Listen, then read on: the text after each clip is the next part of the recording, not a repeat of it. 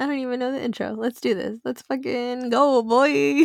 Cusack to the future.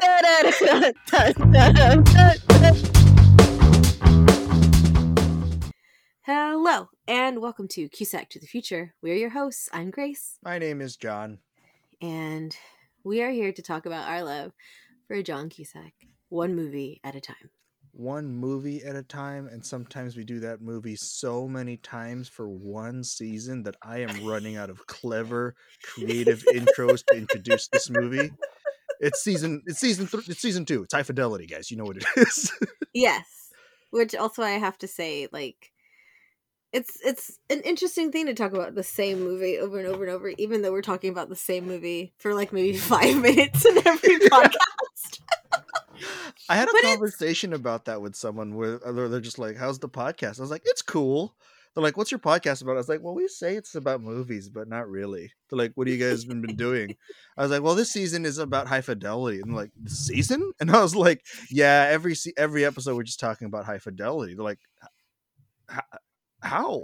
I was just like, I was like, well, well, I don't know. I was, and he's just like, I. He's just like, well, I just imagine you guys are just like talking about breakups the whole like you just take the theme of breakups and then stretch that out for entire season.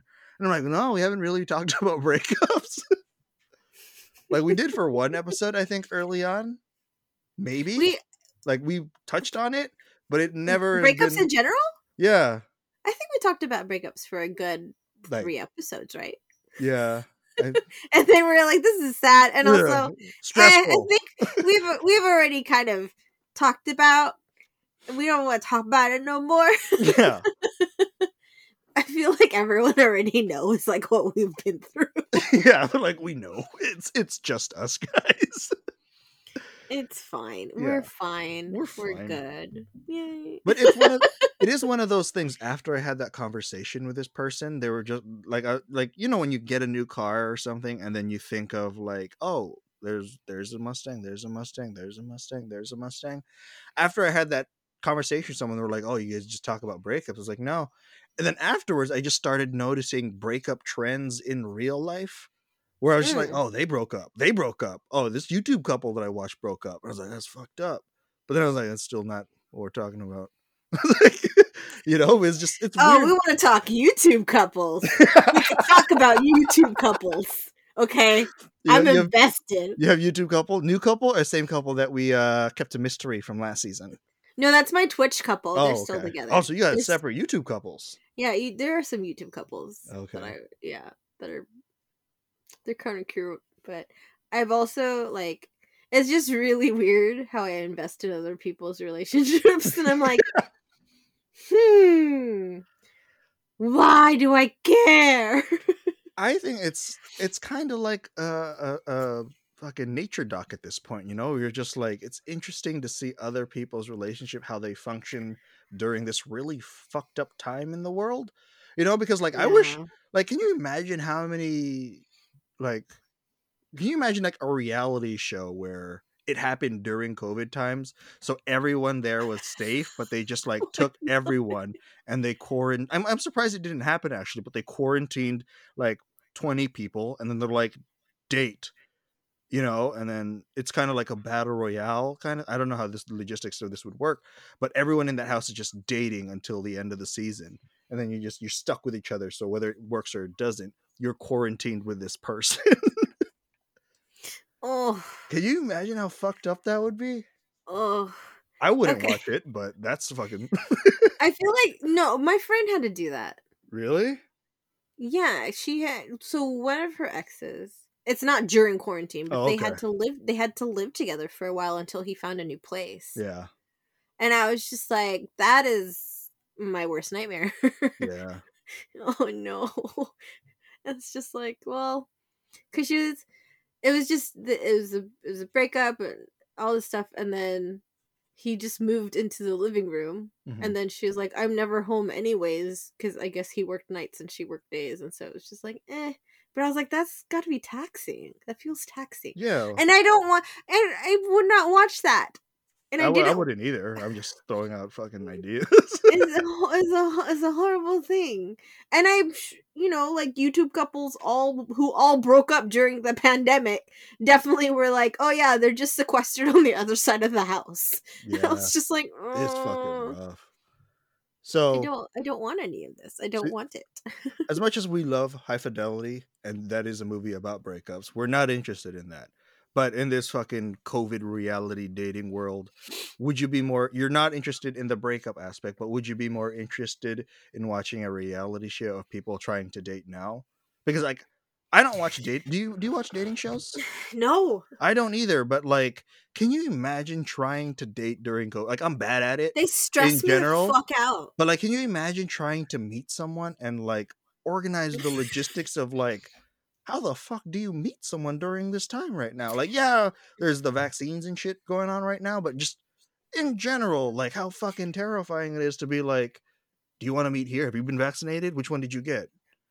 You know, or are you mask? Like, can you imagine like meeting someone and then they're not wearing a mask? You're like, oh, have you got the Right. vaccine? They're like, I just don't wear a mask. You're like, oh, goodbye. You yeah. know, like little shit like that where you're just like, Well, it's okay. So, like, number one, like, that's things like that are through like dating apps, right? yeah, Like dating apps and like Craigslist and you know all the other ways to meet someone online. Mhm. Um, I don't fuck with that shit because I get terrified of that. yeah. I tried it, Um. did not go well. I thought I would be good at working the internet because I'm pretty good at buying shit online, like eBay. And then I'd, I'd like negotiate, like I just very good at communicating online. I, I thought, like I'm on forums talking about toys with strangers. I thought I'd be good with just communicating with people. It's not. It's hard.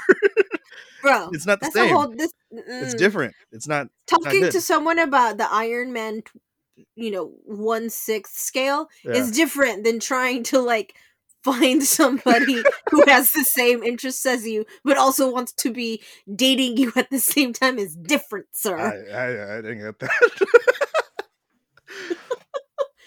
I don't know. I I just got too terrified, and then also like the majority of my friends who were on like apps or whatever, like were very clearly like, oh, this is just like a uh um down to fuck type of thing. yeah, like a, a fucking hookup app or whatever. Yeah, and I was like, "Mm, I'm not gonna do that. Cool, I'm cool, I'm cool. Yeah. You know. So I I am barely on the internet. Yeah. like in terms of like uh, uh, having some type of a presence right because my my i'm not on twitter anymore and i'm like this close to deleting every single one of my tweets just cuz Mhm. it's just a bunch of gifts, anyways and like me trying to like connect to famous people so i tag them yeah. and i'm like oh maybe they'll like it Yeah. like it's such it's it's i and it was just something for me to um to connect with like a group that i was in in like 2016 Mhm. and then after two years on it i was like nah i don't want to be on this anymore so i like got off of it i did how long did i did do instagram A few months. I feel like it was like the middle part of the fucking quarantine sandwich. so it was may Yeah. june i think i got off sometime Around- in july I think towards the end of season August? one, you got off. okay So I think you lasted i stopped posting yeah, but you were still and there. then yeah, I was still there, and now I'm like officially like nothing exists except my handle. Yeah. Yeah, I'm not on any type of internet, and then like if I can't handle like being on the internet with my friends, there's no way I can handle being on the internet with potential strangers that I would want to date. So like, Yeah. or, or that with the possibility of dating, and I'm like, I, I no, I don't want it. yeah. I just don't want it. So I never did that. Um yeah. And then I met Barack and, you know, Mhm. that's that now. But before Barack, I, even even I was just like it's terrifying. Like cuz my friend was like when I was single, my friend was like, "Hey, let's go do those speed dating things. At least she can meet some people." And I was like, "No, I don't want to try and sales pitch myself in 30 seconds." Yeah. And also, I I don't want to.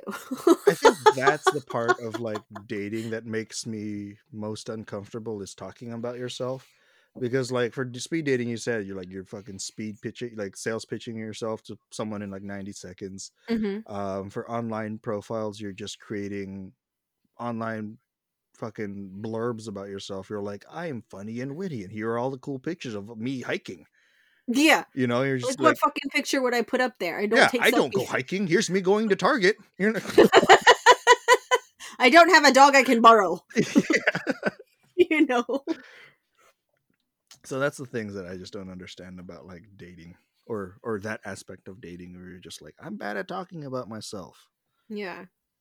I think that's the thing of like high fidelity is that we don't see him actively trying to date. We see him going through these past dates and just realizing like, oh, dating in general is not good. But see, I think that goes back to our lack of knowledge of dating because, like we've established true. before, we don't know dating because John Cusack never start like showed that process of dating dur- during any of his movies. So that's why we don't know. Yeah, he doesn't really tell you how he met them. He's Yeah. just like, oh, I knew them and then we were dating.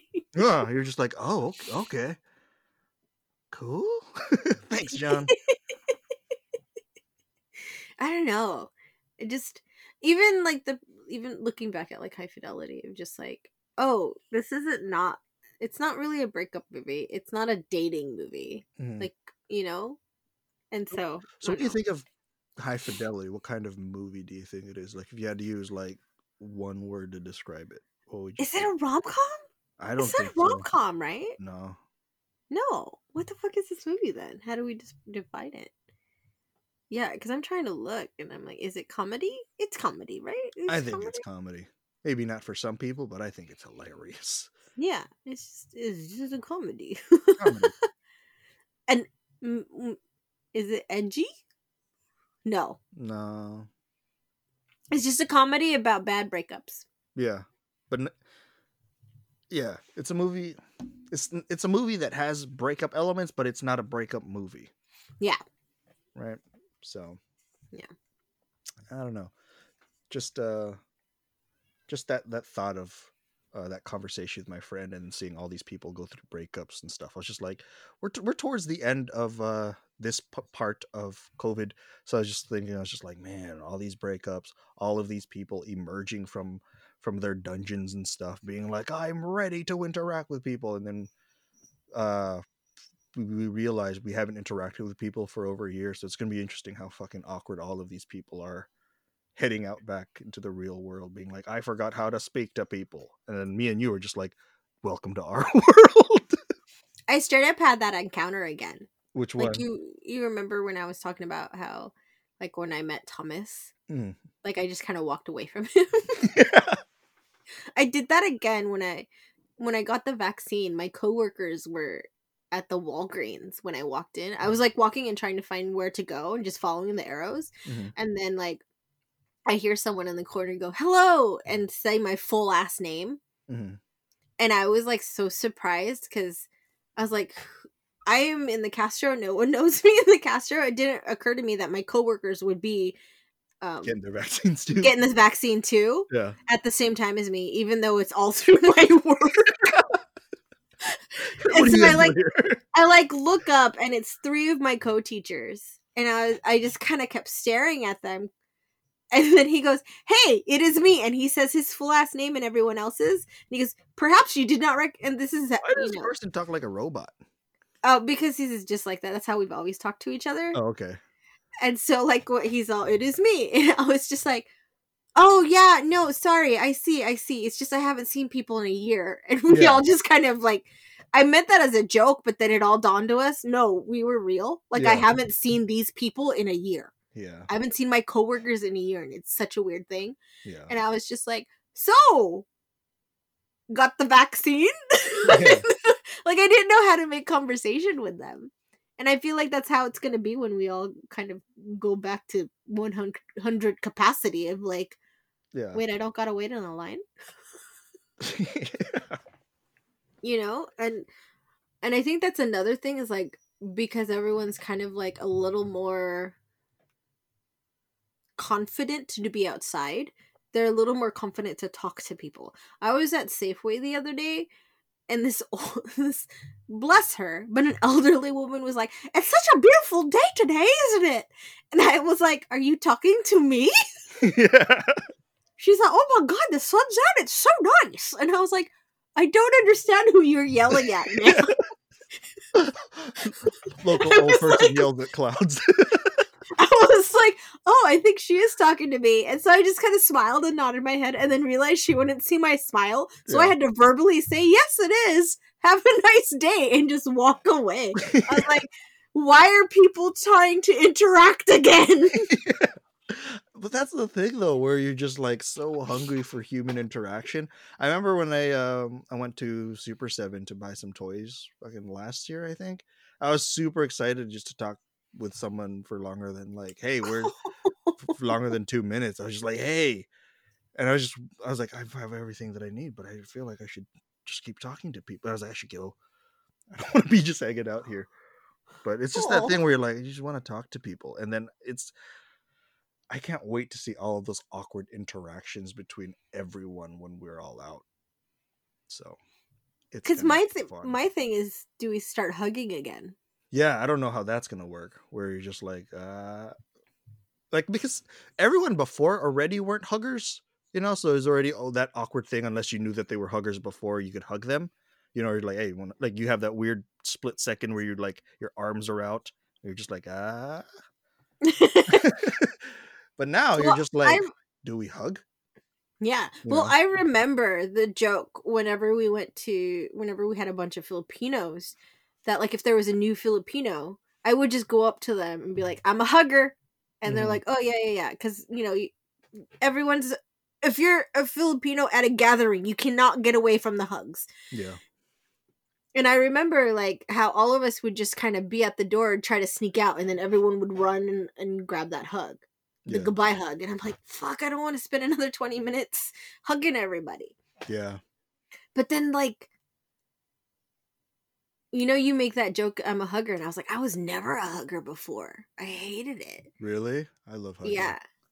And then, like, now I think I miss hugging people.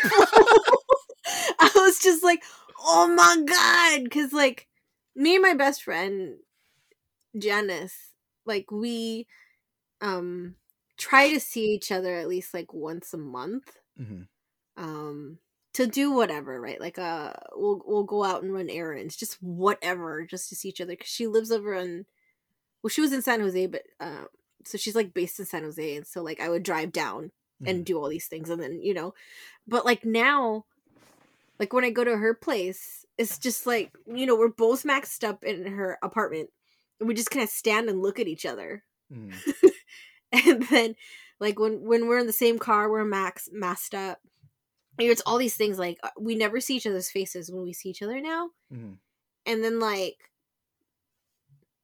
every time like we we part ways we always say "Oh, i wish i could hug you. Hmm and then like i'm realizing like damn i haven't hugged her in a year. Yeah. right? And it's such a like my other friends too like you know my other best friend aileen like yeah it's the same thing whenever we see each other it's like oh i want to hug you but i Yeah. can't right and so yeah it's such a It's gonna be so weird. do we go back to hugging afterwards I don't know what world we're gonna emerge from after this. Can you imagine? Like, like like that that thought right now just made me really hyperventilate of like oh Yeah. man if we're all together at Bindlestiff yeah, fucking twenty minute Do- goodbyes because we gotta hug everybody. do we hug hug each other again Yeah. do we eat out of the same bag like we used to Yeah.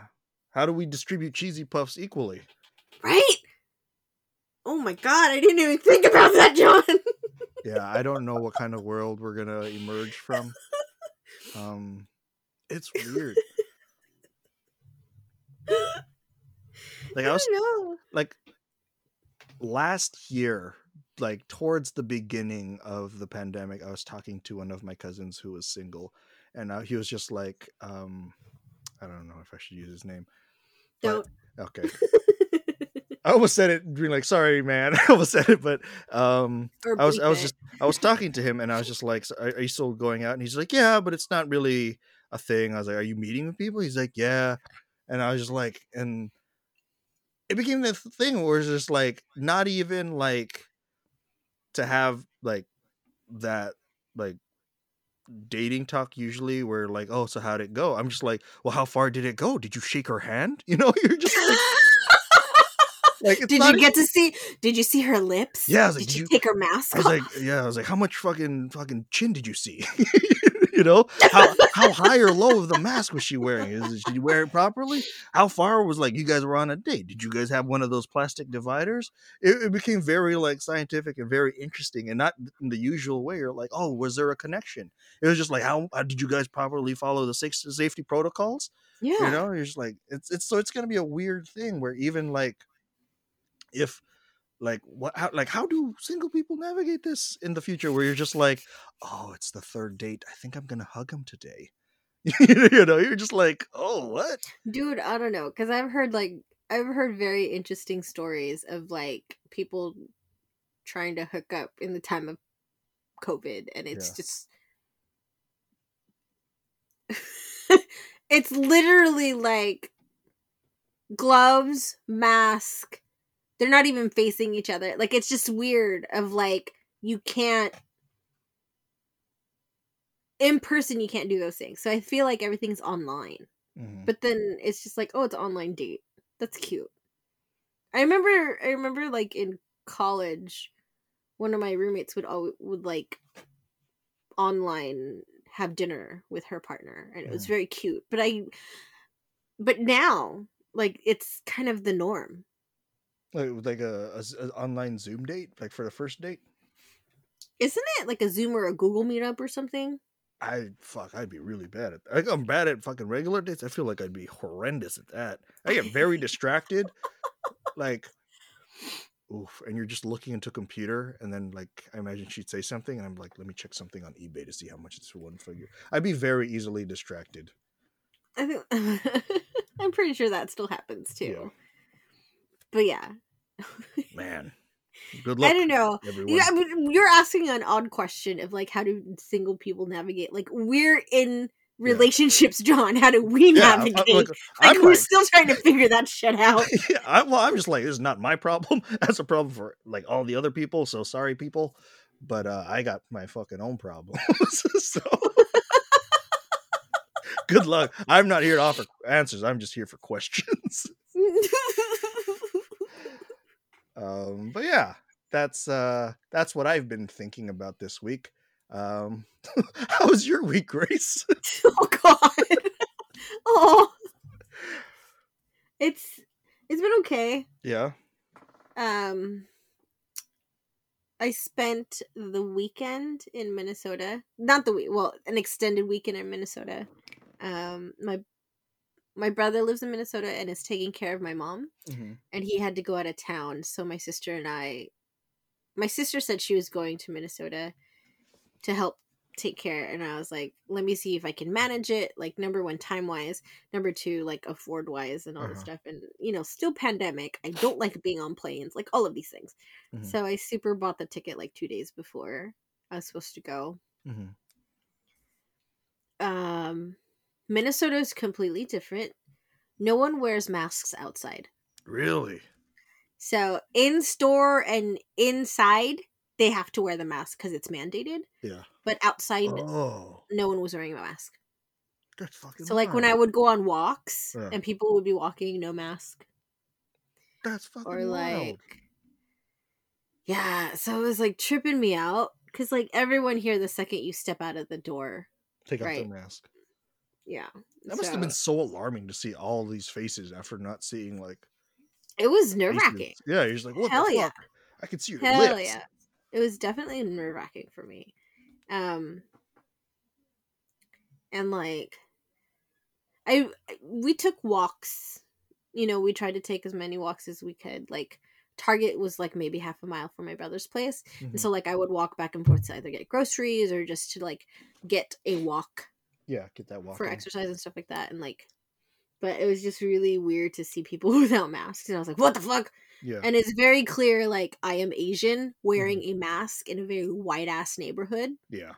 So I was like, "Please don't beat me up." Yeah. Please don't be terrible humans. yeah and so it was like kind of nerve-wracking for for that too and then also like it completely like i don't know why i didn't think of this when i went Mhm. but like i was like oh every house has like a black lives matter thing it's such it was such a weird thing for me Mhm. and then my sister was like yeah like like the black lives matter stuff literally happened like 10 minutes away from here i was Oh. like wait what like the murder and all of these things i was like shit i'm in minnesota Yeah. like so that like i was on like a weird thing there too i was like whoa like everyone is Yeah. so yeah i made sure to walk down the streets that that had the black lives matter stuff so i was like okay white Yeah. people can i'm safe here i'm safe here Yeah. But it's it like, was- it's like that Indiana Jones thing where he sees like what fucking stones he could step on before he enters the temple. So you're just like Black Lives Matter, Black Lives Matter house, Black Lives Matter. I could yeah it was a li- route to it was a little bit like that so i was like okay but it was it was i com- had forget completely forgotten that because i remember my sister we took my mom to like lake um i can't pronounce it Mhm. but in Maka Ska Mhm. which is like their largest lake and we went through a part of town that had a bunch of like murals and like the stores all covered up with murals and all this stuff of, of George and I was like, God damn, I'm like literally right here. yeah. And so yeah, my sister was saying like it wasn't too far from my brother's place. I was like, holy fuck. Um so it was surreal to be near that as well. Mhm. Um and then it was just really weird having to travel and do all these things and I was just like so tired. Yeah. Um so that was my week. my week has been full of like you know those 4 days taking care of my fam uh, my mom and being with my family like this is the first time we have all seen each other since the pandemic. Mhm. Well no, since my dad passed Mhm. which was towards the beginning of the pandemic or yeah a couple months into it and that was the last time i had seen everybody and so to be back um, With everyone. with everyone taking care of my mom yeah, Yeah. um so that was that was the weekend and i Mhm. came back and then this week has just been full of like grad school group meetings and the more that I am in these group meetings, the more I realize I really hate being in a group. I've always kind of hated being in a group, anyways, Mhm. but group online is the worst possible thing. And I am so fucking happy that I don't make my students be in groups. It is the, for me, it is the worst experience. And I'm like, if they are anything like me, Mhm. they would hate me if I put them in a group. So I'm like, hmm, okay, cool. I always hate group projects at school, but then like part of me is very hopeful at the beginning where I'm like, I don't know these people, but this this is like a perfect chance for this to be like a fucking Justice League or Avengers thing where we we have nothing in common, but all of our fucking differences makes us a stronger team and we come out of this fucking friends. That never See- happens. At the end, I'm just like, I don't fucking like you, dude. You didn't shit. See, I feel like sometimes that's the thing of like in in class, like when I taught in class, I was like, okay, you guys are here. Here is your group for this half of the semester. These are your ride and dies. Mhm. Let me know if something doesn't work out. But now, and I'm like, most of the time they're pretty good with each other, right? In person. Yeah. But it's hard as a Zoom, as a Zoom meeting. And I'm Yeah. like, God, this is the worst. This is the fucking worst. Um, so yeah. That was my week. I'm just really exhausted, and grad school is just like, oh, I had to take the one class that is nothing but group projects. I know there's another class that is nothing but group projects when I become a second year, but I'm just like, why, why, why? Why?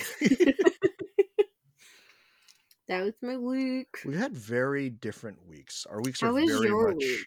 opposite. Well, like I said, uh, I stayed at home. I did no traveling, and I just sat here thinking about breakups and how people are gonna, how people are gonna, how people are gonna fucking date post COVID, and and I was like, that was a chunk of my week. And then I watched uh the Justice League Snyder cut for four hours. Okay. Um, so that was How was fun. that? Uh, I haven't seen it. I'm a big supporter of the of of Batfleck, so I Oh, got to oh, see okay. more Batfleck. Uh, so that was fun. Um, influenced me to buy more toys, which well done movie. You. Um, so how many toys, shit, I pretty much bought every Justice League figure that they announced. John? Hot toys, it's all coming. John, Murder that wallet. You Um, just got a new line too. I know. I sent you a picture of like I was like, look at all my fucking fighting toys, and then I Grace just fucking responded with a bunch like thirty seven H and A's. It was okay. Y'all don't know the scope of this picture, y'all. yeah, you. like there was, it's a mob. it was a tournament on my table. How many figures all at once? well, it wasn't at once. It was over. The No, in that picture. Oh, okay. over a week. Yes, you got all of those figures over a week, John. Uh, Fourteen. So you got 14. Uh, And then how many figures did you buy from Hot Toys? this week I pre-ordered two Batman and Superman. Are you going to get the other one? The three pack? I pre-ordered that too. Shit. Yeah, you're right. Um, but I did that. I did a lot of Whatever that stymie hit, we good. yeah. It, is what it is. That's a problem for future John. That doesn't come out till next year. Uh, both of them don't, so that's a problem for future John. Oh, yeah. You don't get charged for them till they come out. Yeah, Okay. you just put a deposit and then you're good. Oh, So okay. problem for future Tricky, John. tricky. Um, but aside from that, aside of aside from thinking about breakups, uh, the awkwardness of dating and people post COVID, uh, I watched this doc on Netflix called The Last Blockbuster. Mhm. And it's really fucking interesting. It's people just getting all nostalgic about like video stores in general and like all that fun stuff. And then that made me think about this show, this podcast, because one of the people that they had speaking on that doc was uh fucking Diane Court from Say Anything. I I never know how to pronounce that fucking I, I never know how to pronounce that actor's name, but Ione Skye. I don't know, but Wait, we're gonna what? stick with Diane. Like I don't know how to say her name in real life, outside of Diane Court. But Diane Oh, Court, yes. yeah. So I don't. I Yeah, don't wanna, Ione Skye. Yeah, yeah, Ione yeah, Skye, uh, which I was like, ooh, that sounds mysterious.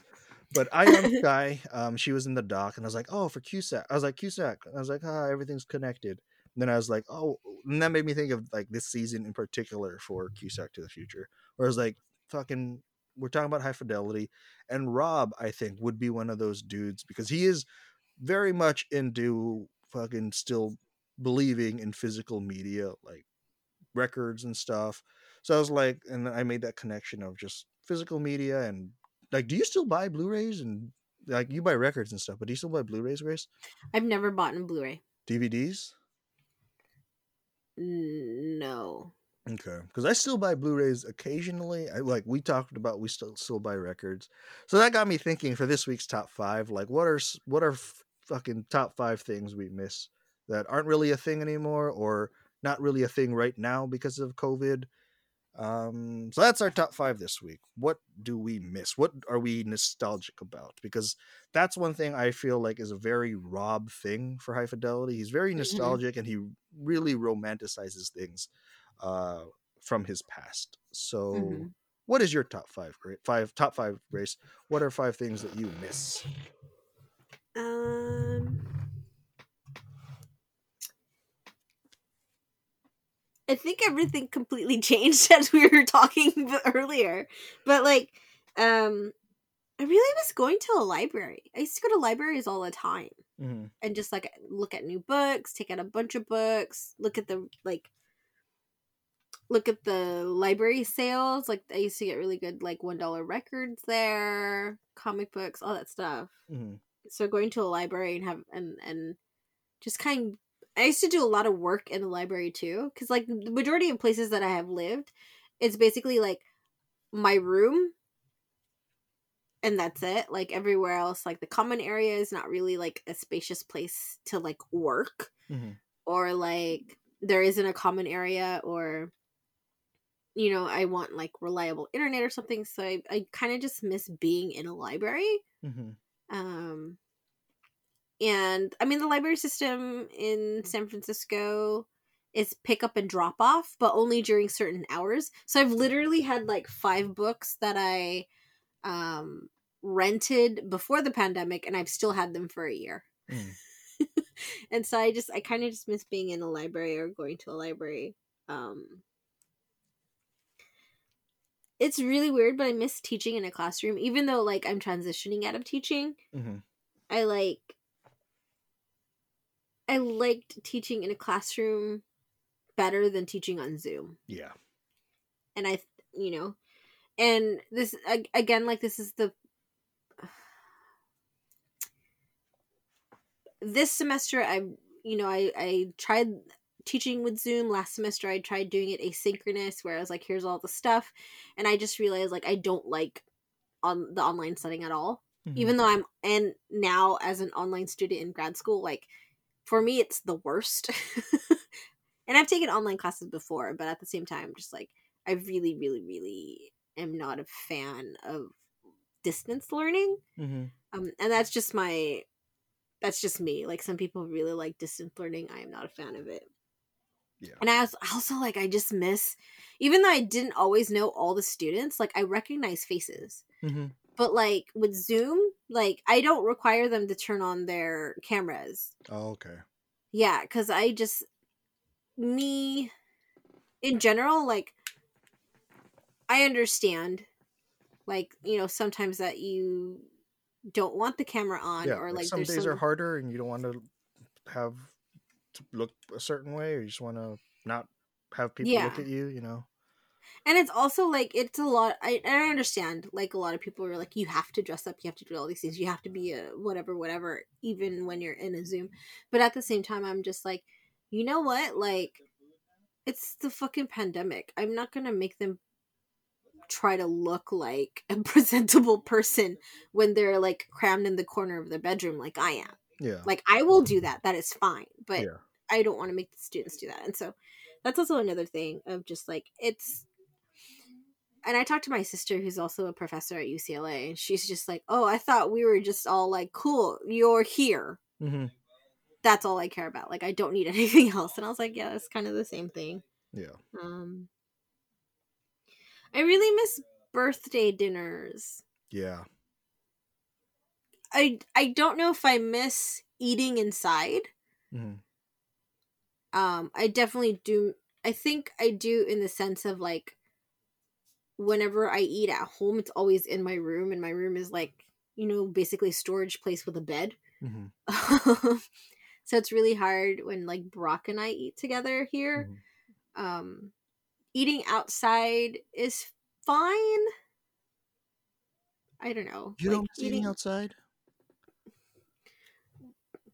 Like, outs- i mean outside dining is available well, I mean, just like going to a new okay. restaurant and then like looking I mean, around yeah, and watching like yes people. and no i don't know because like after this would i be comfortable eating inside again Yeah. Like but i then- gotta think of i gotta that think goes about those back things. to what I was saying earlier, where like I'm very much excited to go out again and eat in restaurants. Not Mm-hmm. just because like I miss that aspect. Like I like I think eating in restaurants is like a big thing because like the food's fresher, you get to take in the fucking the look and the vibe of the restaurants, but also there's gonna be so many fucking awkward dates happening at restaurants. I all of it. i do remember us always like going somewhere and being like oh they're on a bad day Yeah, I was like, look at them." yeah He doesn't know what to do. yeah with yeah It. no okay people watching aspect Yeah. i think i d- i mean i do miss just not eating at my house hmm you know? Eating inside is going to be something for me to get used to again but I, I it's just something whatever right? But i think it's like the birthday dinners that i miss because we were doing like oh everyone's having a birthday dinner we are going all to a bar we were all doing something right? Like that birthday you had at um the fuck is it called? Coin-Op before I left. coin up but also um Tiyose? Co- yeah, I was gonna say Koji's. Diose was super fun when we walked to the beach. Oh yeah, Like, it's- fun. Like stuff like that, right? And then for my birthday, like we went to the A's game Yeah, and we went to a bar. Like all those things of like I just kind of I think it's just I miss birthday celebrations. yeah. Cause it's just like, oh, after a year of like birthday on Zoom, Birthdays. I hate it.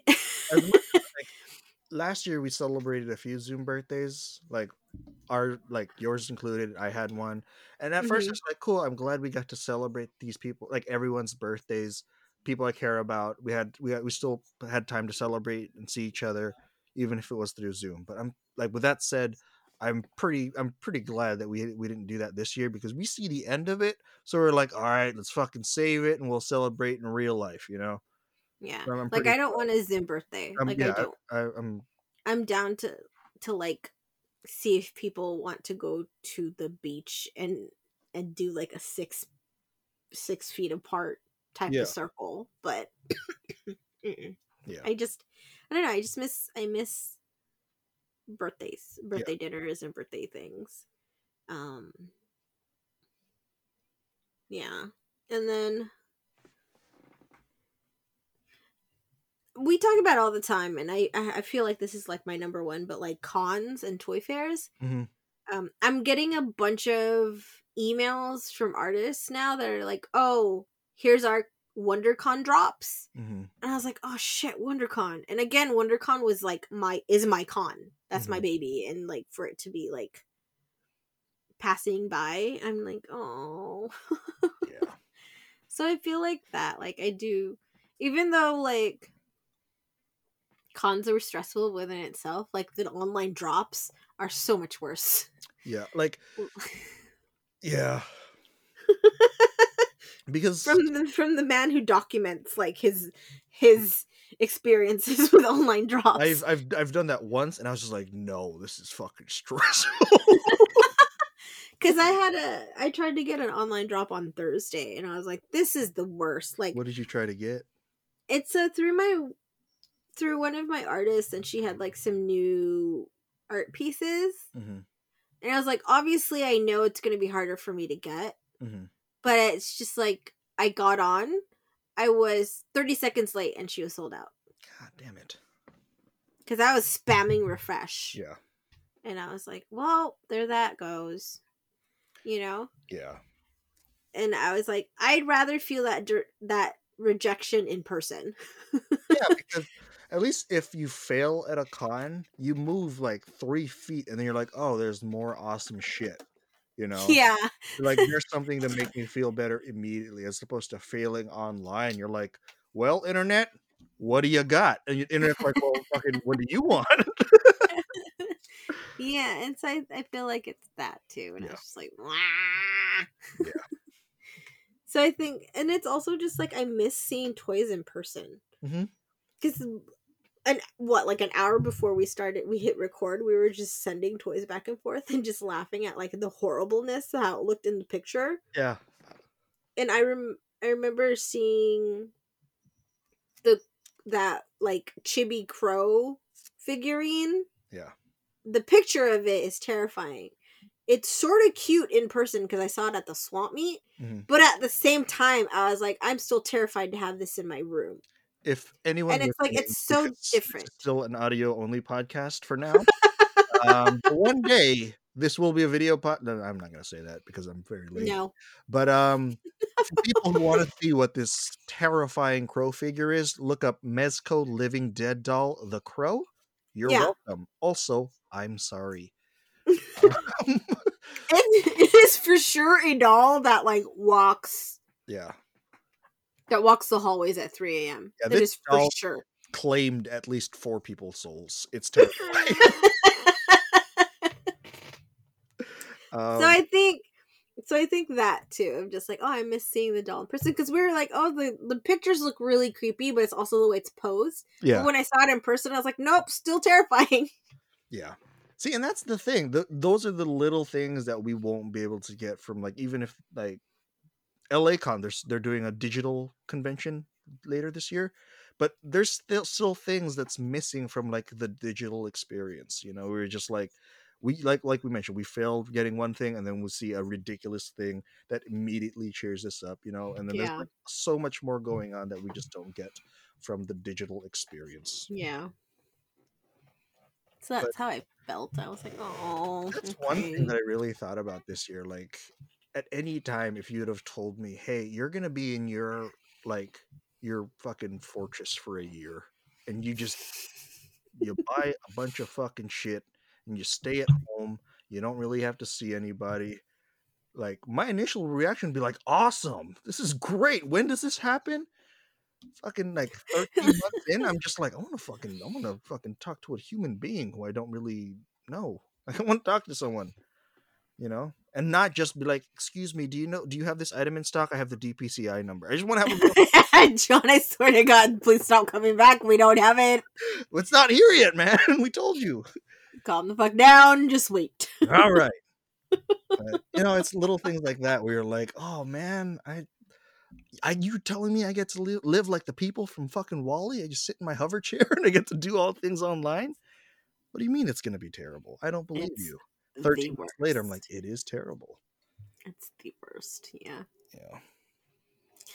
Yeah. So that's my top five. I think those are the things that immediately come to my head. Because other things, I'm like, eh, I still sort of do that, mhm. kinda.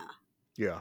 You know? And I'm like, oh, it's still sort of possible. It just has a lot of like planning out to do. mhm. Like, yeah. It's just not what it is, what it was for now, but Yeah. can come back. Yeah. And I think for me, it's like, yes, like most of it is COVID related. Mhm. Did I say going to LA? I didn't, right? I only said four.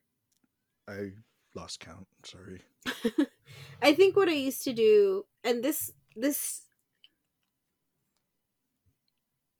is what I miss just in general, is just like being able to just go anywhere. Mhm. And that's, in, and I stopped going places before COVID stopped because like money wise or whatever. But like, I remember just, especially in like high school and college, when I got the car, of just kind of leaving a note for my parents, gonna visit so and so over the weekend, see you on Monday Yeah. and just driving to like San Luis Obispo or like driving to LA. hmm Like, I think I just miss like long road trips that I was able to do. Yeah. Like the last road trip that I've done was probably up to Seattle, hmm and then I was like, I don't. Part of it is because I think my car is sort of on the edge, but Mm-hmm. I will I will drive it everywhere until it completely collapses. Yeah. but I'm also like, if I get stuck, In the middle of I- nowhere. yeah, then I get stuck in the middle of nowhere. So I think it's also like a little bit of. I think I just miss driving, and I, like- don't. I hate driving like in the city or like just like short drives, but I love long drives. I love like I love visiting my, my family and cousins in Sac. Mhm. Um, last year when I went to San Diego and it confused the hell out of Grace, I love the fucking long drive. You drove? I Down drove. there, yeah? I, I rented a car and I just fucking I drove straight to San Diego and I was Yeah. like fucking exhausted, but I had a good time. Um, and Yeah. it's something very calming and peaceful of just like just go, you know. Like I'm bad with directions and fucking navigation, so I mean, like you just tell me like we're going straight for three hours. I'll tell you where we're going next. It's way less stressful as opposed to you could turn left here, only except Tuesdays and Thursdays, only in the third lane though. So watch out. But also, you know, like there's so much shit going on. That's why I hate driving. I'm just like, just give me the fucking open road and let's go. Yeah. Yeah, I think that's one of the biggest things I miss, and I think I think it's also just like haven't really taken a rather big road trip in a while. Yeah. So Let's get the con team together again. Let's assemble. We'll go to Vegas. You can get your tattoo. I'll go to all the toy stores, and then our friends can do Vegas things. Yeah, let's Yeah. go. Yeah, Well, was that your five? Was it five? I think that's my five. What's Okay. yours? Uh, mine. Uh, after watching the last blockbuster, I really do genuinely miss video stores. I loved uh, just getting lost in a blockbuster. Uh, there was a blockbuster really close to my high school, so every time I'd get out of school, my dad wasn't able to pick me up until four, so I just kind of kind of hang out with my friends after school, and then when they would get picked up, I'd walk over to Blockbuster and I just fucking wander f- until my dad picked me up, and then he he'd like, and that's like at the mo like when I was consuming the most movies in my life, where every night at least like I was watching at least one movie. Um, I was trying new things, and it's I don't know. There's something very different about like streaming every movie that's known to man, or going to a particular blockbuster and being forced to like just choose from what they have. You know, it's something way different because you go into a blockbuster, you're like, I have a mission. I have to walk out of here with a DVD. hmm You know, and you pick one, and you're like, I'll give this a chance. Fucking Netflix, you have everything, and you're just like, no, no, no. Well, remember Netflix sort of started out like that too, of like, oh, you mail DVDs. yeah, Yeah. yeah. And then when it was streaming, everyone was like, "This is a horrible idea." And now, like everything's streamed, Yeah. and I think it's it's the idea of like paralysis of choice. I Mhm. have honestly, since the pandemic started, I haven't watched anything on Netflix Mhm. or anything on Prime. Yeah. Or like any of the other streaming things we've gotten because I'm just like I don't. Aside from WandaVision. Yeah, but that was episodic, Oh, okay. Yeah, yeah. you know, and that was that was also like an event for me and my roommates to watch at like twelve thirty at night. You know, Yeah. like it wasn't like oh binge watch all- the episodes of Friends, which you know I'm like eh, Yeah. I'm nervous about that. Yeah. So I think I yeah I, I yeah, Yeah. I get that. So I miss video stores um, just for nostalgia reasons. Uh, I Mhm. miss bars. You know, like you have a rough fucking, you have a rough fucking day. It's like ah, I'm going to the fucking bar, and then you go to a bar. Yeah, it's a little bit sad drinking by yourself and just being all fucking bummed out and sad sitting in the bar. Um, that's dude that. like that's my favorite thing. People are like, "Oh, that's so sad," and I'm like, "No, it's not. You know what's sad? Me fucking drinking a fucking three cans of margaritas in my room, canned margaritas in my room." I I do miss day drinking, yeah, day drinking is the best. dude. Like yeah, So I, especially with all the bars on like Sixth Street and stuff. I, mhm. I miss fucking Yeah. bars so much. Because I remember going into this bar and just like there was no one in there, and I was like, I'm just gonna have a couple of beers before I headed to Piddleston. yeah, it's like two o'clock in the afternoon. Rehearsals at like six. I'm like, eh, yeah, it's great. I, I love it. There was a part. day drinking. there was a point um a few years ago uh when i was going through my last breakup i would leave work at like four and then i'd go to the same bar that I, I i usually go to that's pretty close to my work and i was there so regularly and it would be, always be the same bartenders and i always order the same fucking beer that eventually my fucking drink just started showing up right when i walked in they're like hey john and they put a fucking racer five and a fucking small glass of whiskey for me i'm like this, this is fucking amazing and also i told I was like, that's fucking amazing. And then I tell anyone else that story, like, you fucking drink too much. Dude, no. When you say things like that, it reminds me of like Cheers, of like where everybody Everyone knows your name. Yeah. I was like, dude, I've always wanted that. I always wanted to just walk into a place and everyone be like, "Great!" Yeah. I've always like, wanted yes, that. Give me my fucking signature ass drink, which is, you know, I don't know what it would be, Yeah. but it would be like, yes, because yeah, I love that idea. I love it. I Also, like, after that, when I was like, oh, people fucking know me here, I've tried like going back to that bar with friends to be like, Oh. see, I have friends. Like, bartender knows me. they fucking think I'm cool. They know my drink. Every but every time I go there with friends, always someone else. I get very fucking grumpy. Like they're not here. And then my people I'm with like, oh yeah, because you have friends, John. Yeah, there's they just they're not here, huh? I'm like, shut up. they exist. I love that. See, I think that's the thing is like maybe like the bar experience when we come back is gonna be like I I want that. Like I miss Tempest. mm-hmm. Just walking into Tempest and trying to like cram into the corner. Yeah, it was the fucking the battle to get a table. yeah. So little things like that. Um, I miss. So I miss Bars. Uh, cons, like you said. Uh, I- Mhm. I, I really miss cons. I miss traveling. Um, I just want to be out there, fucking experience. Go back to fucking Asia, eat different Yeah. stuff. Be I think, yeah, the destinations for sure. But like the few times that I've traveled in the pandemic, I'm like, fuck it, I still hate flying.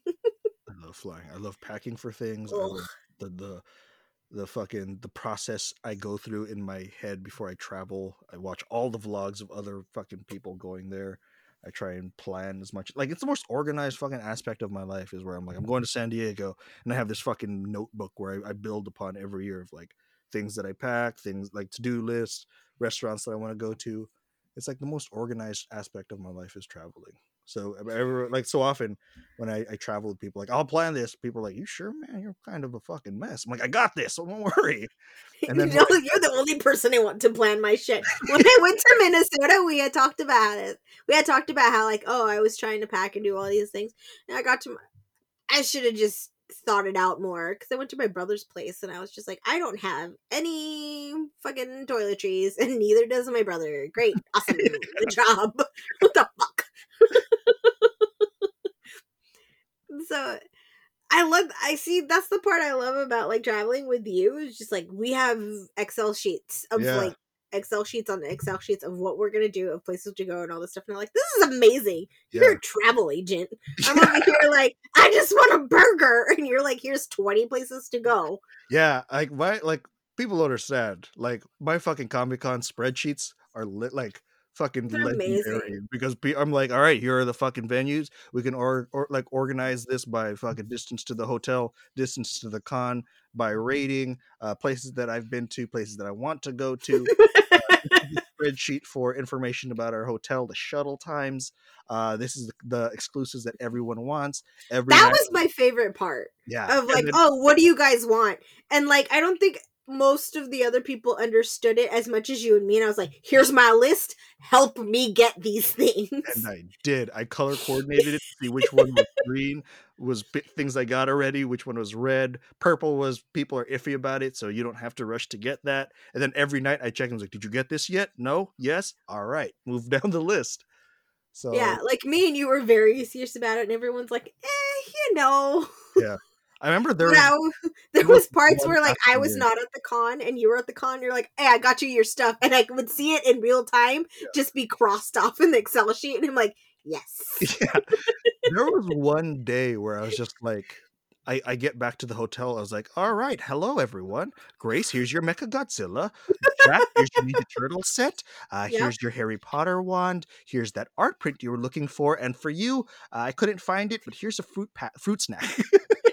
Like Santa when Yeah. you went to preview night. We were like, "Yeah!" yeah, like, what the fuck? It was amazing. I was like, "This guy's awesome." And you were doing that even before we went to the con with you, because you did that like the con before. yeah, For me, we were like yeah, indirect messaging of just like, "Hey, you wanted this, right? Okay, cool. I'm gonna go get it." And I'm like.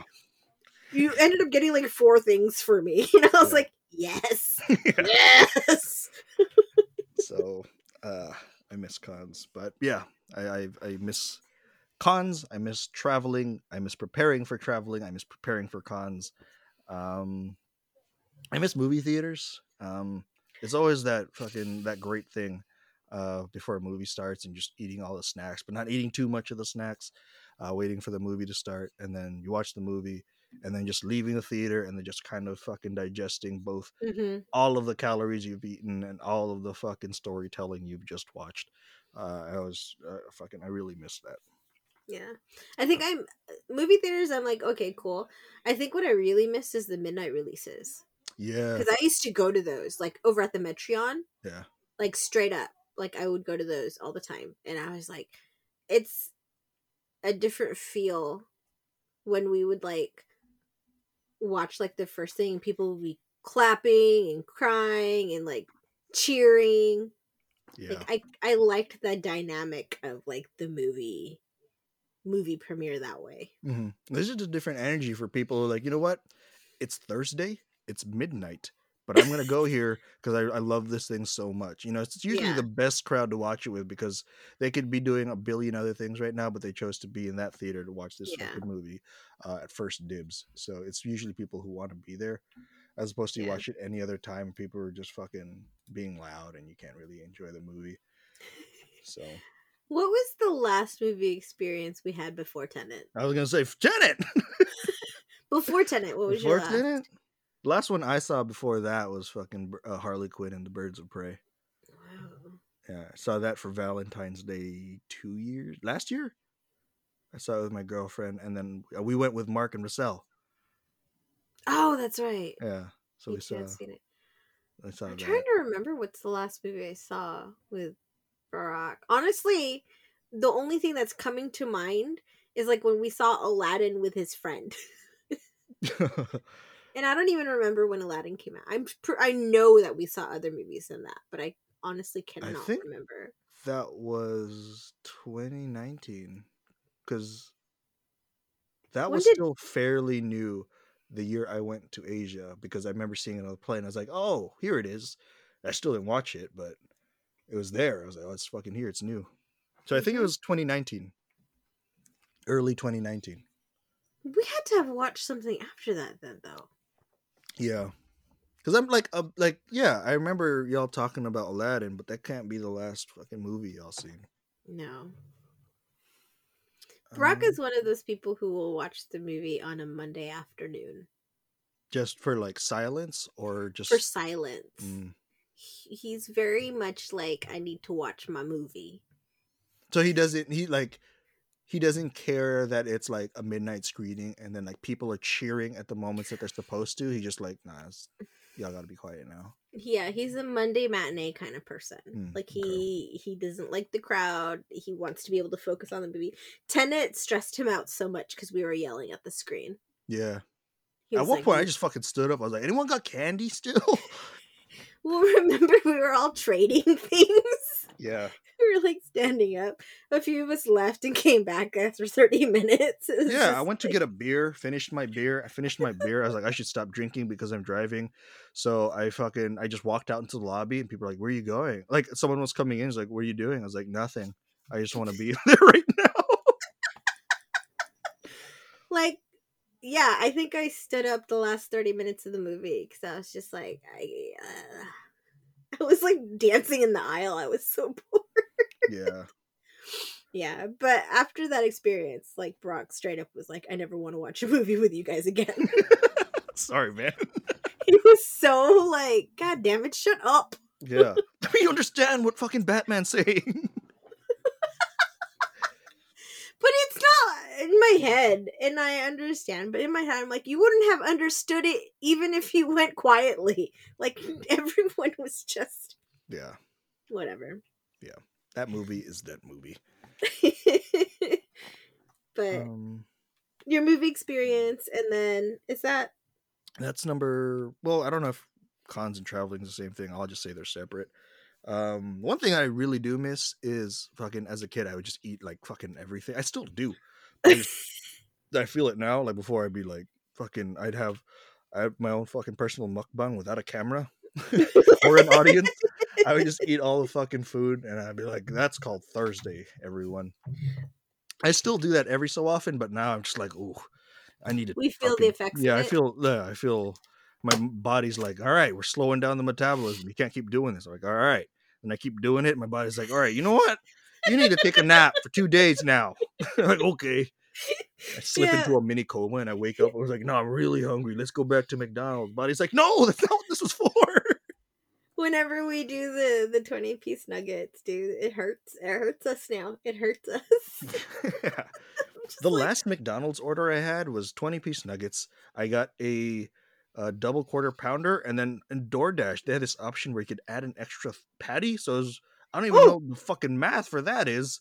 So, like, if it's a double quarter pounder with an extra patty, I don't know the weight of everything, but so that I got that large fries, large drink, apple pie, and they gave me a free crispy chicken sandwich. And I tried to eat all of it in one sitting, and then I was John. like- and I was like, "This is a good death." John, that's like for four people. Yeah, not for me. That's called that's called a light lunch. God, Uh, but I do I do miss eating all that and then not being like, you know what, I should not Yeah. eat for four days to balance out my caloric intake. Well, before we started recording, I was like, I, "Are these pandemic things, or is it like I miss being able to jump rope for more than two minutes?" I threw this last one in because I didn't want it to be exclusively pandemic things. Because, yeah, like pandemic will hopefully everything will come back to to normal. Um, hopefully, but there are other stuff that we miss too. But yeah, it was just like I miss drinking like an undergrad, and then like not getting sleep and drinking the whole bottle, and then taking a test the next morning. That's what I miss, John. we all have we all have different issues. we all You're long for like, I different miss things. my metabolism from being a child. It's like, yeah, well, I miss having balance on a bike. The there are other things that are like also revolving food but then it doesn't make me seem that much like it also it's equally ridiculous but I, like it also makes me sound like bafflingly old and very very cheap where i'm just like you know what i miss i miss the days when i go into mcdonald's i'd be like can i get extra barbecue sauce please and they're like okay now they charge me a quarter that's some bullshit these are the things that i'm concerned with this, start, this is starting to sound old. It's like I miss being able to eat dairy. yeah. You remember when gum used to cost a quarter? Now it's 30 cents. That's some bullshit. I miss when gas was under a dollar. it's just us growing older and be like, I miss the good cartoons, the shit you have today. This is this is what this podcast has become. It's just us showing How old we are. how old we are and how confused we're getting. We're just like, what what day is it? I don't know, but they used to charge 25 cents for gum. I don't know how all these young people are meeting and dating now. That seems unsafe. This seems like a problem. Oh like god. John, we're boomers. oh man. We're boomers. I I don't I don't think so. I just think we're very observant people. I miss when stamps were only 15 cents. Why do we have accents all of a sudden? It's my portable coming out. That's how everyone in portable talks. Swear to God. God. Like I remember when Marvel Legends used to cost nineteen ninety nine. Now they're twenty two ninety. It went up $3. This is the shit that I think about. This is what we miss. Our nostalgia. I've like now that I think about it, I had a- I've thought about a lot of different shit throughout throughout this week.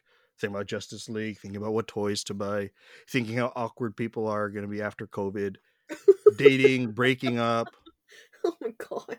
blockbusters, all this shit. But yeah, I'm, I'm uh, we're towards the end of the pandemic, hopefully, and there's little things that I'm excited for.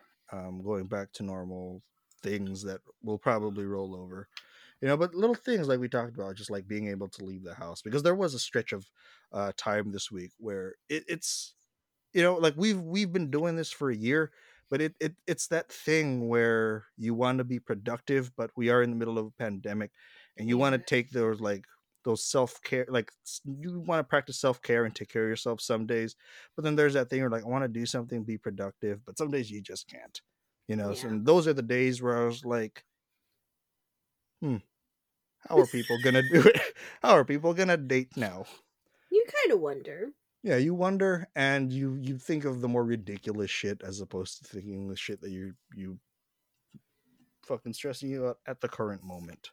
Yeah. So, um, so yeah, spent a lot of time just with nostalgia and romanticizing the past, much like a character we know from a film, High Fidelity. We're talking about Rob today, everyone. There it is, folks. It An is. hour and eight minutes in, we're actually going to talk about the true content of this podcast, Yeah. which is Rob Gordon of High Fidelity fame. I swear to God, I forgot his name was Rob Gordon. How do we feel about Rob Gordon, sir? Um, In what regard? Just in any. I. Th- mm, huh. I think Rob is a, a very complicated character. Um, there are a lot of things that I relate with uh, for that character, unfortunately. Um, but how do, how do you feel about Rob, Grace? Because I'm still kind of deciphering and understanding how I feel about Rob. Yes, I we've talked about this movie. I had to look at the title. What fucking title is this? Nine, nine episodes in. I've seen this movie countless in. countless times, but I I just it's still he's one of those characters you're just really hard to fucking figure out sometimes. Yeah. Where Well, you're like we, we- love him, but also he's kind of an ass. Like we say that every episode. You're like, yeah, he Rob, he's you're kind of he's a bit of a jerk. He's Yeah. definitely you know like fuckboy tendencies. We see all these things. He's very like elitist about his music. Mhm. You know, like we can list every bad thing about him. Like he's just he's one of those people who like shit. Number one, shit revolves around me, and everything bad happens to me. Like the whole the whole thing of him like doing the breakup tour Mhm. was to make sure that he, he was felt better. yeah he felt better like Yeah. He was just like oh it's not because of me it's because of these things and i think that's one of the things of like oh going through is just like oh maybe it is a little bit of me you know yeah. Oh yeah. Because because and and like we you know like one of the things we always kind of see we like everything in every movie is always either going to be compared to high fidelity or say anything and if we're comparing lloyd dobler and rob gordon like they are no like they're so far apart from each other. right like, like- in the in the in the cusack whatever universe The C, there- the C universe. yeah there's no i don't see a connection there I do. because Rob, how so Lloyd is the person early on, and then Robin, uh, Rob, Robin. Uh, so hold on, Rob. Rob Gordon. Lloyd is early on. Rob is the dude with a lot more mileage after all these relationships. Who alternate universe, alternate routes. Fucking, he misread a lot of things, and boy, it got rough. Yeah, it it definitely like you them within their spaces definitely feel so far apart, but Mhm. you definitely see like this dis- disillusioned Rob, uh, Lloyd in Rob. Mhm. Like, oh, he's just as aimless and just as uncertain about the future and just all these things, right? yeah, Like, you know, Lloyd did that whole thing about not wanting to sell anything or buy anything or process anything a career. Mhm. But then you have Rob who is buying and selling records. yeah. You and he, he's not quite sure how he ended up there. He just took one bad breakup, and he's like, "Well, I guess this is what I do now. I guess I do buy and sell records." You know. and it, he's not even super passionate about that because the record store is in the the in in a place chosenly in a place that doesn't get a lot of business he he chose the location to make sure no one's gonna come the in. least amount of foot traffic. I think that's kind of his his elitist mentality though. He's like, we have the best shit. So for people who really appreciate and know what they're looking for, they will seek us out. It's like a fucking journey or a pilgrimage for these people. And that like how that's how he sees it. So I think that's part of his being like, oh, if they, they if they really want it, they can come get it. hmm I think the thing of Rob and and the thing of like these like breaking the fourth fall fourth wall confessional things is that he because like in most breakups or like breakup movies it's like haha comedy blah blah blah how they find their new person Mhm. but like with this one like he's like really evaluating and trying to grow from each relationship and trying to see like his flaws in it but also like he's directly explaining himself to us the audience Mm-hmm. and i think that's kind of a thing of like how do you judge a per- you know are we supposed to judge him are we supposed to root for him are we supposed and i think I that's think why we're I, just supposed to listen. You know? Yeah. I- which I think it's a great thing because from Rob to the audience, for wh- however way they're presenting that, but just what he tells us and how vulnerable he is to the audience, Mhm. he's more vulnerable and more honest with us, the audience, than any character in the movie. You know, absolutely he's connecting with us, and that's why we're like, "Oh shit, you're kind of an asshole, Rob, but I get you." You know, especially for myself, I'm like, I am fucking aimless. I am pretty grumpy. You know, on, on my best day, I wish I was Lloyd Dobler, but I could probably most often be seen as a fucking Rob. I think one of the things is like, you know, we're going through this this tour with him and we're seeing like, oh, he hasn't changed from these relationships. Mhm. He's learned nothing. And I Yeah. think that's the funniest part of it of like here's this grown ass man reevaluating the most significant breakups you've had who all revolve around someone leaving him for someone else hmm right? So there's a thing there that we've already kind of touched upon.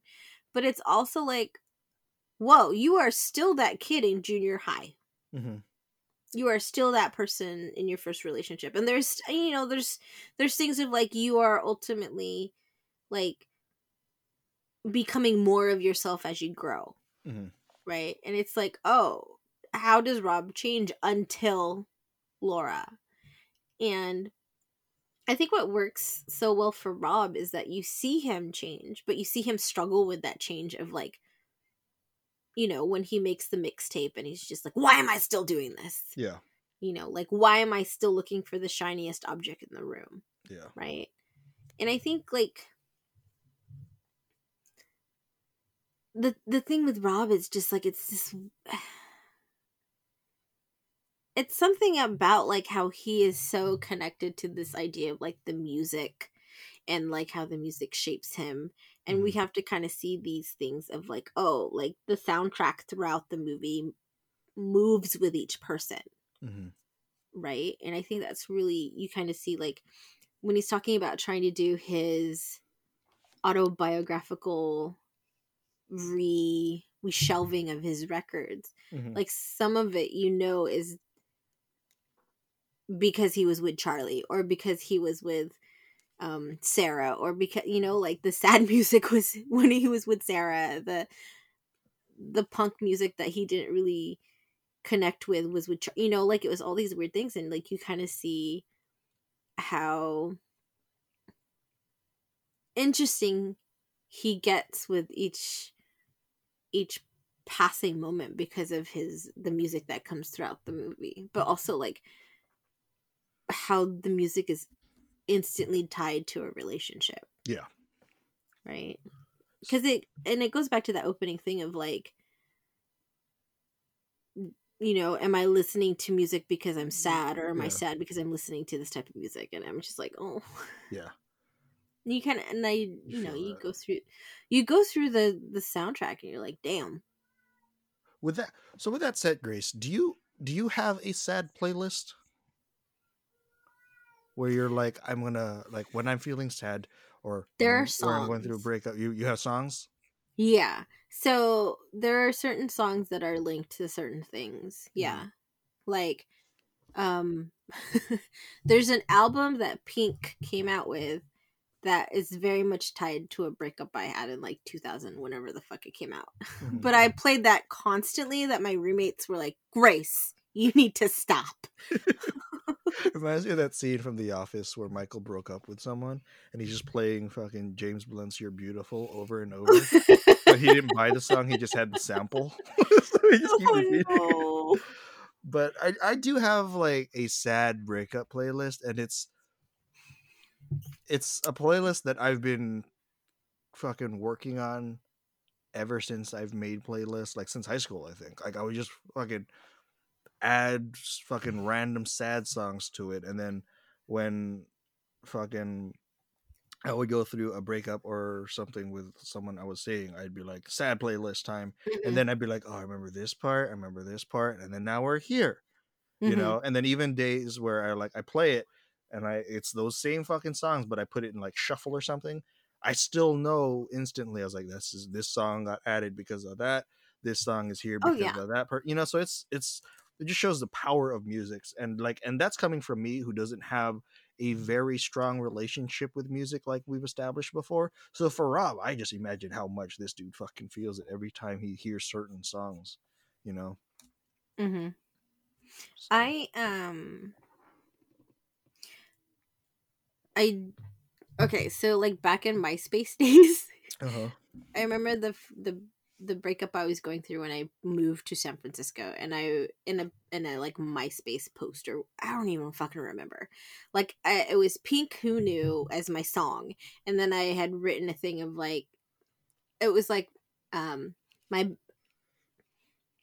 I forgot what it was called. It was just like my miss. I the the post was like so emo. It was like my miss you soundtrack or something, and I wrote all these sad songs. Mhm. And then my friend like posted or commented back. It was like, "Bitch, nah, you need to start with this song first. And it was like to the left from Beyonce, and I was Yeah. like, "Oh God."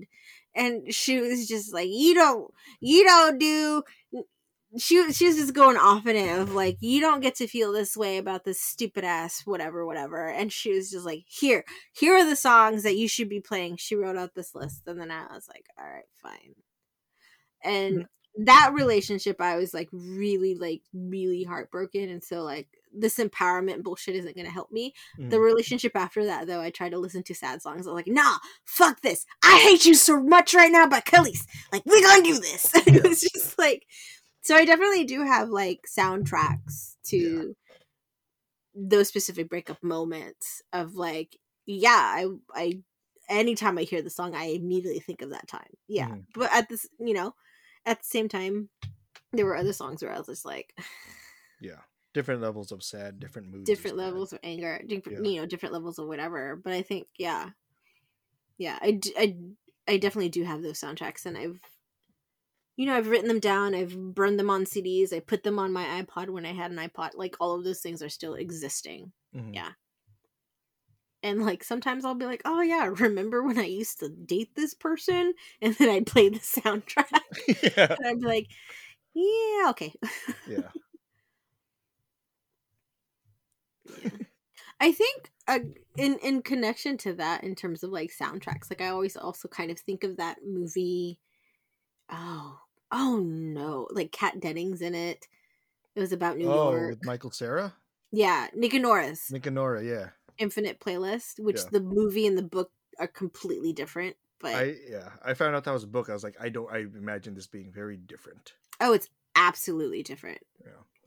But it was, it's like the movie is very cute, and I think I watched it again as an you know as an older adult, and I was just like, oh okay. But like the fact that like his character was constantly making, you know, mixtapes as well, Mhm.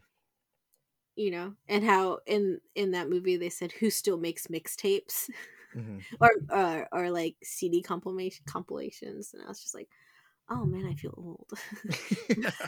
but it's like that idea of like, yeah, I still make mixtapes. I still do these things. I haven't made some in a very long time because my equipment is either broken at Bindle Stiff or like in some type of a box in my room. But I I do feel like I have I do feel like I do miss my mixtapes Mhm. because I used to make one for like every road trip. I used to make one for like anytime I had to go on a plane. Like it was just, yeah. Yeah, I think I I've- missed that part. I've never given a mixtape to anyone before. Really? Yeah, I just, yeah, I don't know. Like, there's something terrifying about like fucking. I think it's a very a personal thing, and because I don't know too much about it, I just, you know, I just don't feel like I have that much to to share with people in regards to music. So Mm. I don't know. It's always very stressful to me, even when I'm like, say, driving someone's car, and they're like, "You want the aux cable?" and I'm like, "No, I don't. Please get that away from me." Because otherwise, like, what do you, I was like, what am I? What, you guys want to listen to the fucking Cantinas track from fucking Star Wars? Bop, bop, bop, bop, bop, bop. I think I did put that on a mixtape once for my friend in high school. I did definitely. but I think for me, like it, like mixtapes, like the art of the mixtape is different versus like, oh, I made a bunch of songs that I that I like that I want you to listen to, Yeah. right? Like the like the true mixtape of like side A, side B, how to curate whatever, whatever to make a message. Mhm. I never quite got that down. Like I'm Mhm. still learning how to do that today. Yeah. But like I th- that was like one of the first gifts that Brock gave me was a mixtape for like our one month, and I was Mhm. like, this is the coolest gift I've ever gotten. yeah. you know, and I still haven't made him one, and I feel really bad about it. Mm. But it's also like I got no equipment, Yeah. sir. But I- Set the bar real high, Brock. I know. I'm still trying to like make up for that one gift. Yeah. But I'm like, I must come on, man. Just let me let me have something as good as that. But I I feel like that it's something very amazing Yeah. to like gift someone music, right? And I always I always kind of do that. It's like, what's your favorite song? What are people going through right now? And I think that's one of the things I love about Rob is like he's always kind of centered around music. Like one Mhm. of my favorite scenes uh of the movie is not in there. What is it? It's like a deleted scene where like he goes to this woman's house and she's selling all of her ex-husband's records oh shit. and she's like just take them and Mhm. he's looking through them and he's like i can't do this i can't take this Mhm. and he has like so much respect for this person's collection that he's like i'm not going to take this away from him even though he's you know like Mhm. He's like i will take these three for $500 or something and she's like i'm gonna give you the whole thing for 30 or something like that. Mhm. and it's like he has so much respect for the collection that he's not going to disrespect the albums. Wow. he- it's it's it's an incredible scene but it's really it's kind of sad but it's also like oh like would i be able to do that? Can i go to someone's house and just pick up all their shit you know I'd be like, what this person do? yeah and You it was a little bit like that of like yes i get that it's an ex-husband for you but he was kind of like what did he do for you to do this Yeah. you know and i Like, did he deserve this? Mm-hmm. He did what? Okay, I'll give you five dollars. so it was a little bit like that like i absolutely loved like that scene of just how much he like r- respects the music and Yeah. respects the albums and respects the artists and all of that stuff and like i think you know recollecting records definitely makes me feel that way you know looking up new artists is definitely making me feel that way of like um fo- you know having a connection to music again because i didn't have that for the longest time especially since everything is like available everywhere Mm-hmm. right um and so i think that's what every time i watch this movie i always feel like oh like i want to know my musicians more Mm-hmm. right um i don't know that's how i felt about it and how i feel about him when he you know goes through his sound his process of making a soundtrack Yeah, that's that's Um, fucking great. yeah and so i think that's one of one of the things i think about rob is that he has he has his stuff Mm-hmm. you know. Such a fun character, though. he is and again like we're not necessarily meant to like him Mm-hmm. and it's probably because we connect with him so much Yeah, it's str- it's definitely fucking stressful yeah. It's it's it's like it makes you think. You know, it's like we clearly love Cusack, uh, Mhm. being host of Cusack to the Future.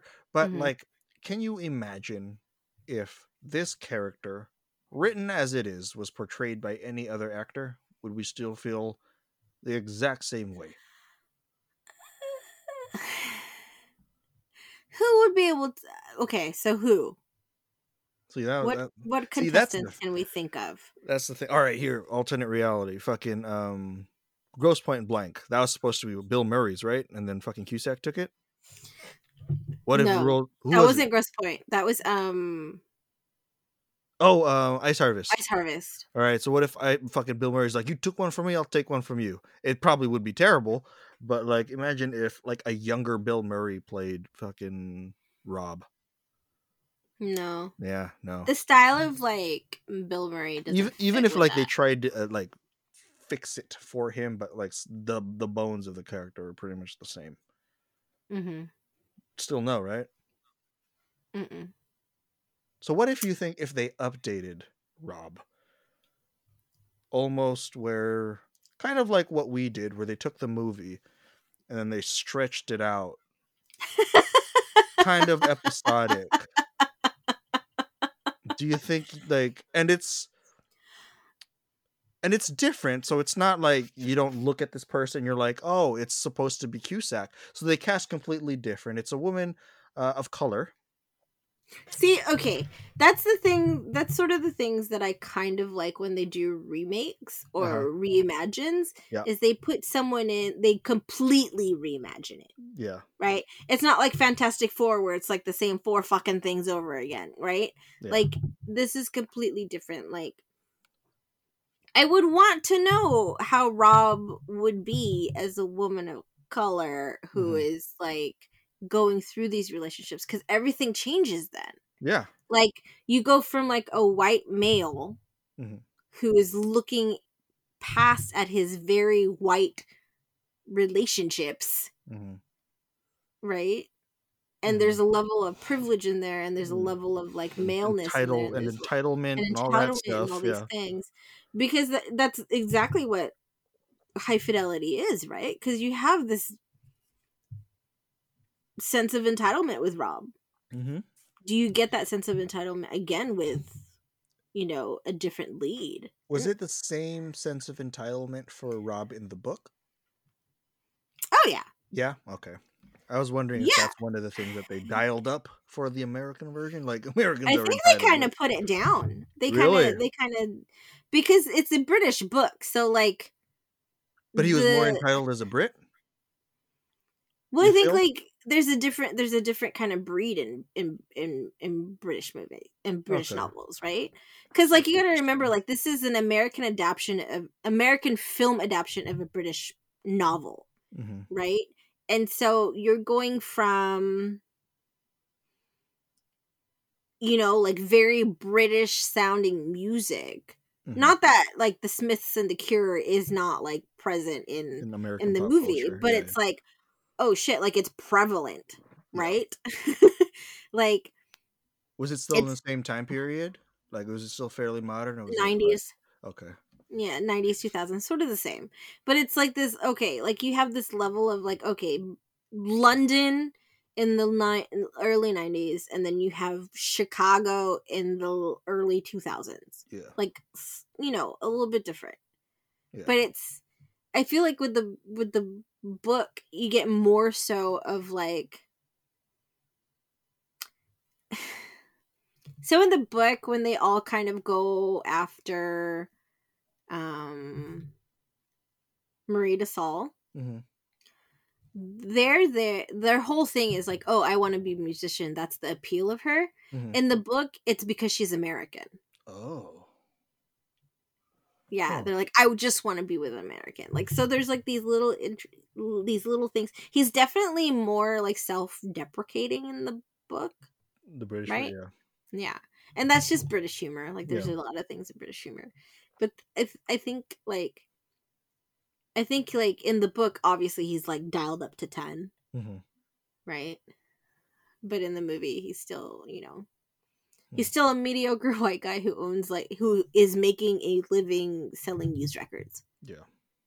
right That was kind of jarring, being like, "You called Cusack mediocre." I know you're talking about Rob, but still, it's just like, "Whoa, oh, but that it's kind of hurt." but it's sort of true right just- yeah. If we're like, it's very weird you you break it down, you look at it, you're like, "Yes," but then you you you feel this like, you leave Rob alone. He's trying the best he can. yeah You know, and you're like, That's why the the fuck am I so loyal to this guy? you're so you're so connected to him because you see yourself in him You you're like see no you see yourself in him and then also he shared all of these things with him so like he, Mhm. he as an audience member he shared all these things with the audience you're kind of like hey he, he he told us in confidence i just want you to be happy okay yeah but it's it is kind of those things of like oh yeah so like this movie this movie works because like it's the angstiness of like you know a, a late 20 early 30s kind of guy who doesn't know what he's doing versus like all the other movies where we see everyone excel and do all these things and like the pressure of whatever. But here he is like there's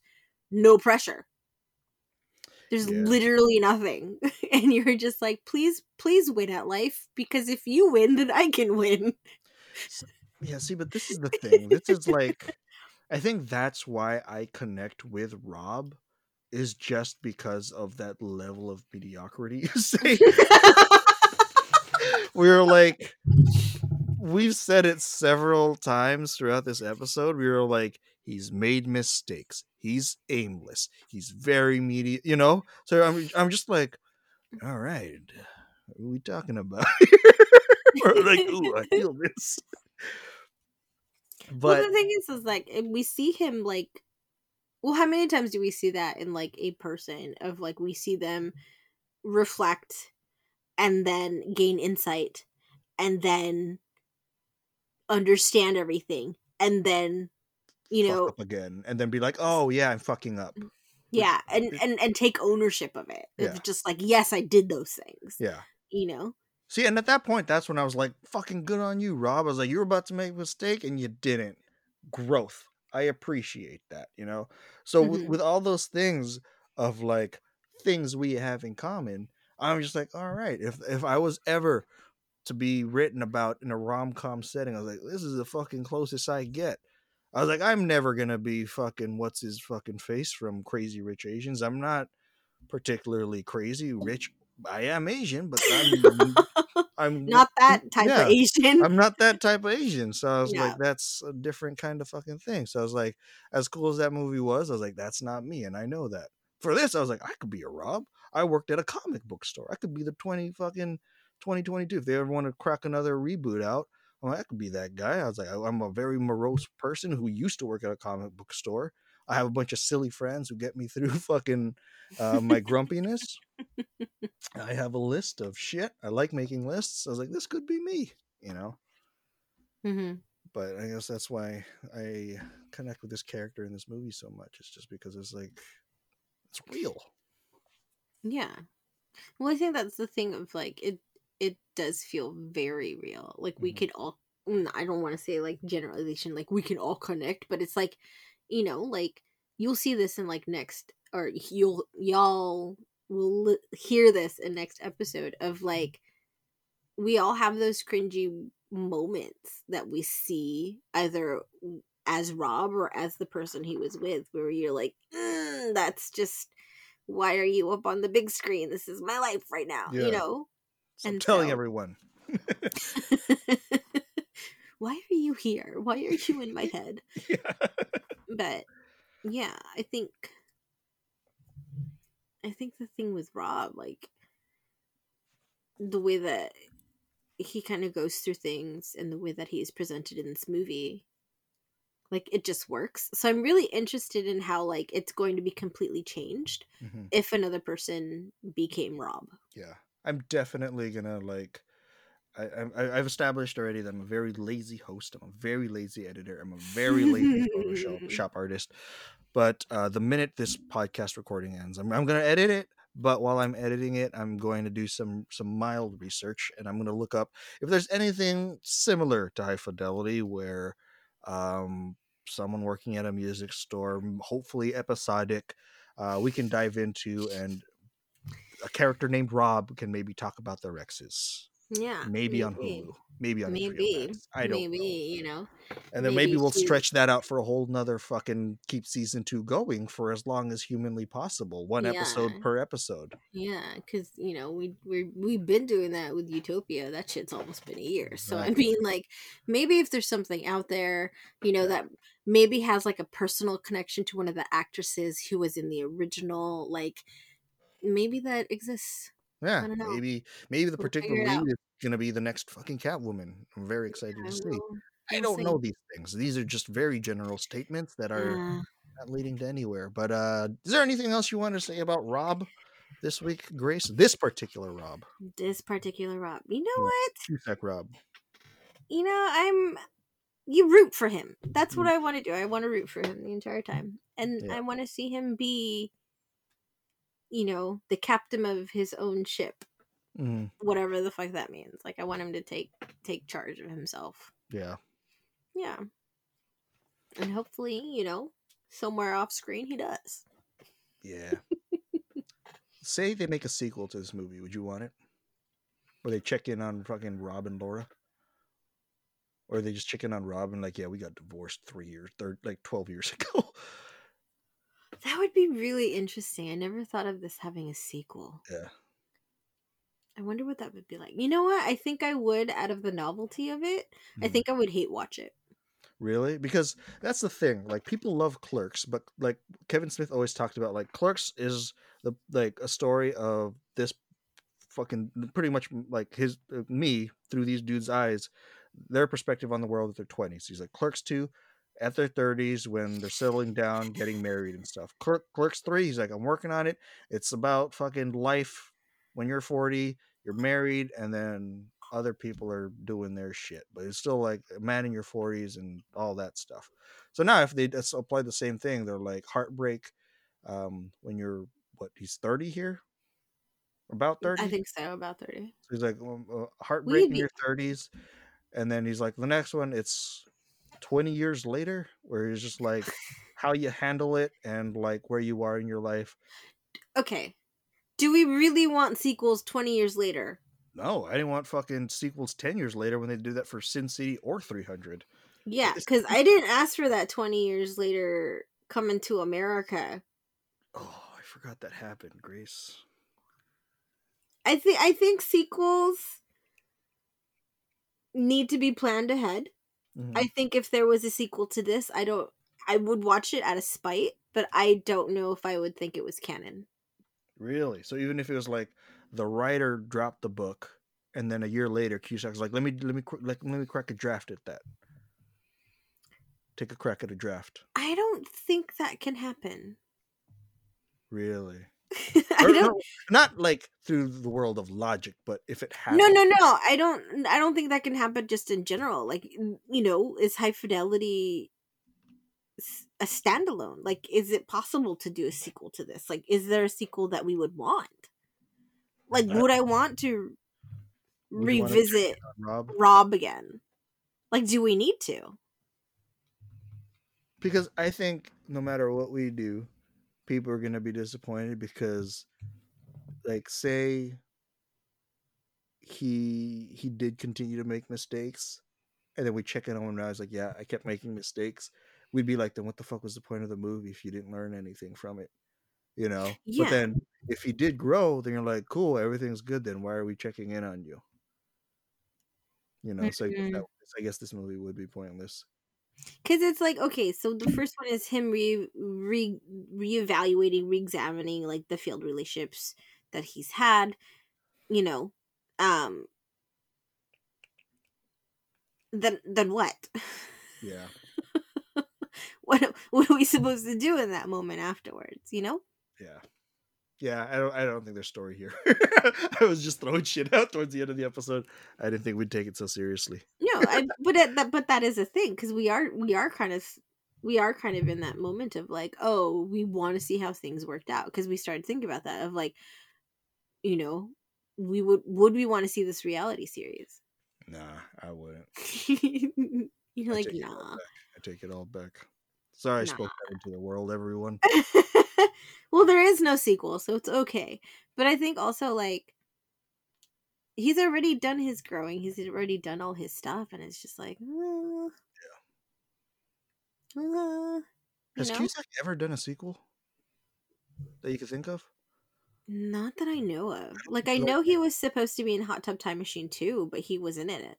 Yeah, he just didn't want to do it. I think. I don't think he likes sequels. Well, I think he did. He didn't. He didn't want to do it. I don't think he wanted to do it. Oh, okay. Because I know that he's kind of credited in Hot Time Machine too, but he's not in it. Yeah, I think they like credit him because they there was supposed to be a fucking maybe a scene where he pops up, but they didn't use. It. I Mm. don't know. But I don't know. I don't I think he does sequels. I think he's like one of those people of like, you know what? yeah, Whatever's what in the movie's say. in the movie. Yeah. Yeah. and we're not going back to it unless we need to, and I don't think we need to. Yeah. Would do would we want to? Like I don't want to know. Like I've already kind of established that. I'm not sure if they make it. Yeah, I don't want to see that actually happen. yeah. I don't want a confirmation or like a flat out denial, like just confirmation either way, being like you were right or you were wrong. Yeah. I'm okay with the with the way that it ended of them being hopeful and then, you know, him making an effort. Like that's all it really mattered. That's what it comes down to is for him to actually fucking listen. Yeah, yeah, and anything other from that won't be as exciting Yeah. There's not much there.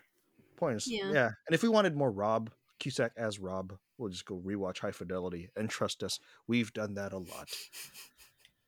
We have those already. We've done that already. Hence season two. Yeah. Um, but anything else we wanted to say this week, Grace, before we close this out? I think this is our longest episode ever. Yeah, this uh, took a while. It's because we were reminiscing in the beginning, and Yeah. yeah. we reminisce. That's the Have- fucking heavy toll of reminiscing, guys. It fucking takes an Yeah. hour and eight minutes of your podcast. We got 44 minutes of hopefully Cusack related things, so you know. let it happen, y'all. Let it happen. Yeah. Um, I think this fucking Yeah. episode's longer than the fucking movie. that's how Oh, much we love Rob and Yeah. ourselves. There you go. Yeah, and being confused old people. You'll get that more so. yeah. So uh there you go, guys. Hopefully you enjoyed all of this episode, all the bizarreness of this episode. Um Absolutely. we'll catch you next week. My name is John. And I'm Grace. Remember, embrace the nostalgia, embrace the awkward. We'll see you guys later. Bye. Bye.